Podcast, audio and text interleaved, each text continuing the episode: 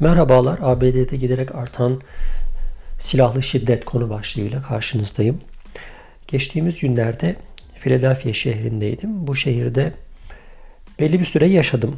Ee, o yüzden o civarda yaşanan şiddeti, daha doğrusu silahların ne kadar yaygın kullanıldığını, silah kullanımı ile birlikte ne kadar insanın hayatını yitirdiğini yakından tecrübe etmiş e, birisiyim.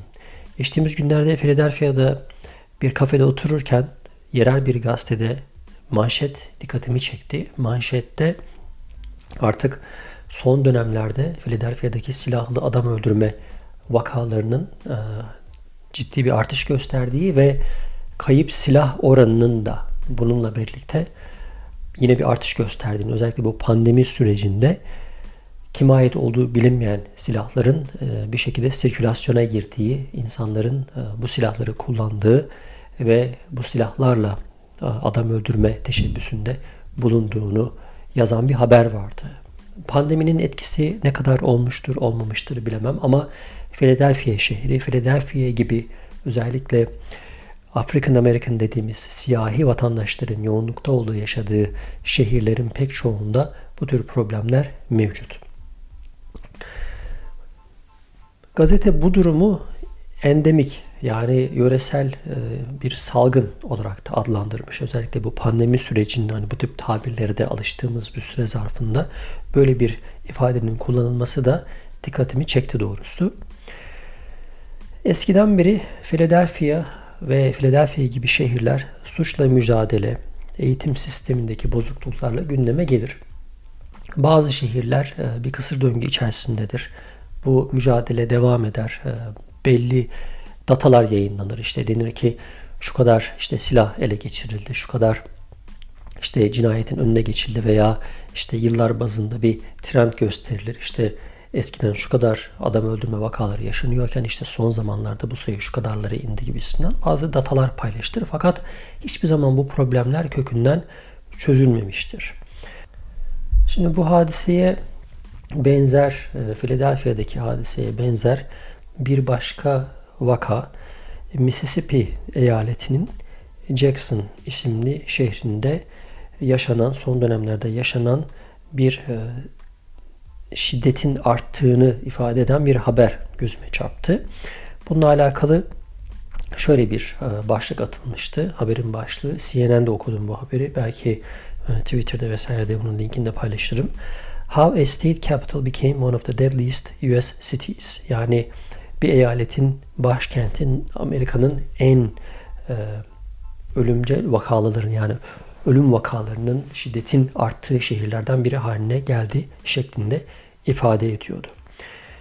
Şimdi bu şehirde bu yıl tam 150 adet yani e, son geçtiğimiz yılda 150 adet adam öldürme vakası yaşanmış. Bu nüfusu oranlandığında 100 bin nüfusa oranlandığında 97.6 cinayet adam öldürme anlamına geliyor. Amerika ortalaması 6.5'miş. Yani Amerika ortalamasına baktığınız zaman çok ciddi bir rakam. Tabi Amerika'yı biliyorsunuz hani genellemek hiçbir zaman mümkün olmuyor. Belli eyaletler var. Belli eyaletlerin belli şehirleri var. Buralarda şiddet oranları çok ciddi artış gösteriyor. Ama burada bir fikir sahibi olma açısından ABD genelini düşündüğünüz zaman hani 6.5 orana göre 97.6 çok ciddi bir rakam. Tabi bu birden ortaya çıkan bir durum değil. Yani bu bahsettiğim hadise böyle bir pandemiyle falan gerçekleşen bir hadise değil. Bunun evveliyatı da var. Şöyle bir tarihi gelişimine bir göz atalım istedim ben. Bu şehir özelinden gidecek olursak. Bu şehir 1990'lı yıllarda %50 beyaz nüfusun yaşadığı bir yer iken şimdilerde %80'lerin üzerinde siyah nüfusun yaşadığı bir şehir haline dönmüş.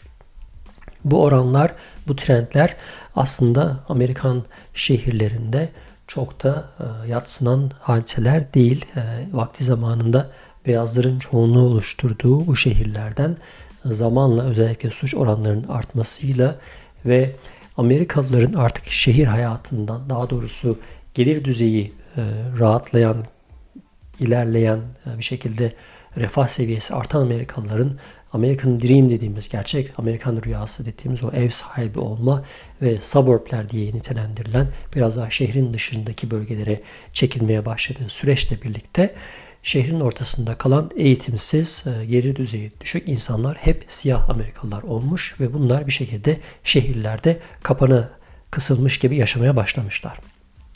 Doğal olarak şehir demokrat eğilimli.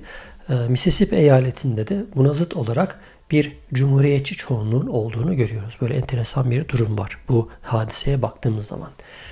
Şehirde artan suç oranlarından dolayı sizin de göreceğiniz yani anlattığım üzere 90'lardan günümüze geldiğimiz e, bir süreçte beyaz nüfus şehrin dışına kaçmaya başlıyor. Başka county'lere, e, vilayet gibi adlandırabileceğimiz yerleşim birlerine, birimlerine kaçıyorlar. Şirketler vesaireler kapanıyor. Genç nüfus iş bulmakta zorlanıyor. Sadece McDonald's türü sadece tüketime yönelik iş yerleri kalıyor açık olarak. Tabii doğal olarak hani nüfus iş bulmakta zorlanınca insanlar geçimlerini temin edemeyince bir şekilde paraya ihtiyaçları olduğu için alternatif arayışlara gidiyorlar. Bu da ister istemez işte uyuşturucu satışı veya kolay yoldan para kazanma gibi veya suça yönelik e, bir takım e, faaliyetlerde bulunma oluyor. Ne olabilir? İşte soygunculuk olabilir, işte dükkan soyma olabilir, hırsızlık olabilir. Bu tip şeylere eğiliyorlar.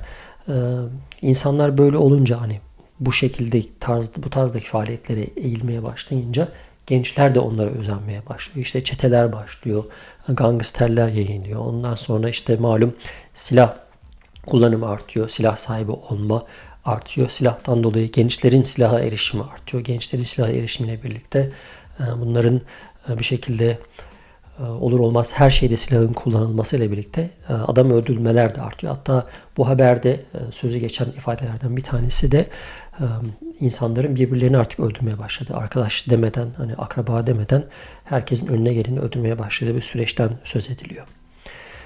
Tabii polis gücü bu süreçte zayıflıyor. Suç arttığı için polis olmak isteyenlerin sayısı da art, art pardon azalıyor. Suçlara müdahale süresi artınca halkın polise olan güveni azalıyor. Yani mesela bir yerde bir hadise oluyor.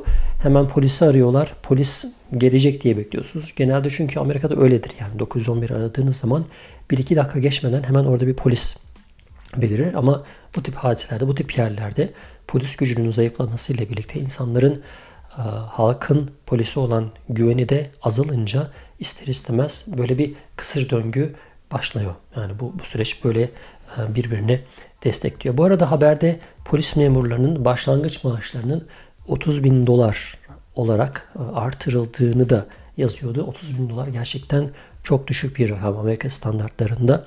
E, bir polis maaşı özellikle polis gibi önemli bir vazifesi olan bir memurun oldukça tehlikeli bir iş yapan birisinin başlangıç maaşının bu kadar düşük olması gerçekten hem o mesleğe ilgiyi azaltacaktır. Hem de e, dediğim gibi yani hakkını e, vermiyor olmuştur yani bu şekilde. Şehrin belediye başkanı e, bu süreçte bir takım önlemler almak istiyor. Yani bir takım adımlar atmak istiyor bu silahla mücadele noktasında.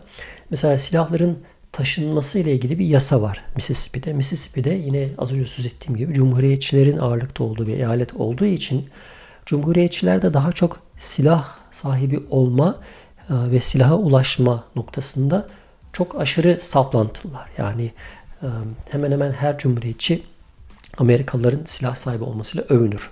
Mesele silahla işlenen suçlara geldiğinde suçu silahta değil silahı kullanan kimsede bulurlar. Mesela bu okullarda yaşanan e, bu silahlı saldırı meselelerinde de böyledir. Yani her zaman mutlaka bu silahlı saldırıyı gerçekleştiren genç ciddi anlamda ruh hastasıdır, e, problemleri vardır. Bunun çözülmesi gerekir. Suç hiçbir zaman e, silahta, silaha erişimde değildir. Silahın düzgün kullanıldığı takdirde e, herhangi bir problem olmayacağını düşünür, iddia eder Cumhuriyetçiler. Şimdi burada böyle bir durum var. Cumhuriyetçi bir eyalette demokrat bir yere, yerel yönetim, demokrat bir belediye başkanı, giderek artan suç oranları, vakalar hepsi de silah kullanımıyla ilintili adam öldürme vakaları ciddi anlamda artıyor. Artık bütün çözümlerin e, sonuçsuz kaldığı bir noktaya gidiyorsunuz. O noktada artık belediye başkanı elimden gelen tek bu var deyip silahın görünebilir olmasını e, engelleyen bir yasa çıkarmaya çalışıyor. Tabi bu yasayı çıkarabilmesi için önce hani belediye meclisinden geçmesi gerekiyor. Gerekirse hatta e, yerel yönetimlerde her ne kadar şey olmasa da hani yerel savcılar vesaireler hani tamamen bağlı olmasa da bunların da bir şekilde onayının olması gerekiyor. Fakat daha o aşamaya gelmeden çok ciddi bir tepkiyle karşılaşıyor ve bu girişimi sonuçsuz kalıyor. Yani dediğim gibi eyalet yapısı cumhuriyetçi bir yapıya sahip olduğu için hiçbir şekilde bu noktada adım atamıyor. Bu da tabi ister istemez bir kısır döngüyü beraberinde getiriyor. Silahlara dayalı bir suç var. Silahların artışıyla birlikte adam öldürmeler artıyor. Adam öldürmeler arttığı için insanların o şehirde kendilerini güvende hissetmesi azalıyor. İnsanlar oradan kaçmaya başlıyor. Şimdi burada şöyle bir durum var. Yani demokratlar gözünden baktığınız zaman demokratlar suçu cumhuriyetçiler atıyor. Diyorlar ki mesele bu silahların bu kadar rahat bir şekilde erişilebilir olması. Özellikle Mississippi gibi eyalette silah sahibi olabilmek oldukça kolay. Dediğim gibi yine aynı sebeplerden dolayı cumhuriyetçi bir eyalet olmasından dolayı. Demokratlar cumhuriyetçileri suçluyor. Cumhuriyetçiler de demokratları suçluyor. Çünkü demokratlar bu şehirleri yönetiyor ve suçla mücadele etmesi gereken demokrat yöneticiler diyorlar. Ee, cumhuriyetçiler de burada hep hani Amerika'nın en kötü şehirlerinin yani yönetim açısından daha doğrusu suç ve şiddet açısından eğitim noktasında da en kötü şehirlerinin hep demokrat idareciler tarafından yönetildiğini gündeme getiriyorlar. Ee, yani neresinden baksanız bir kısır döngü. Yani belediye başkanı işin içinden çıkmak için bir adım atmaya çalışıyor fakat e, kanunlar izin vermiyor. Bu kanunları belirleyen kimseler cumhuriyetçiler. Cumhuriyetçiler belediye başkanının bir şey yapmasını istiyor fakat belediye başkanı Demokrat Parti'den destekledikleri bir yönetim değil.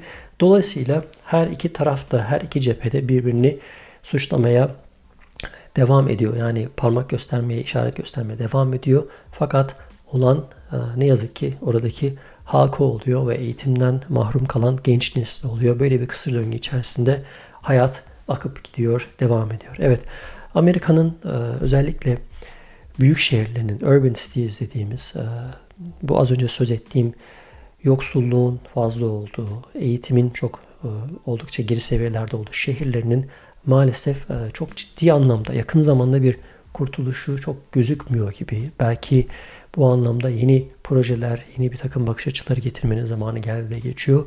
Ama bu kısır döngü bir süre daha devam edecek gibi gözüküyor.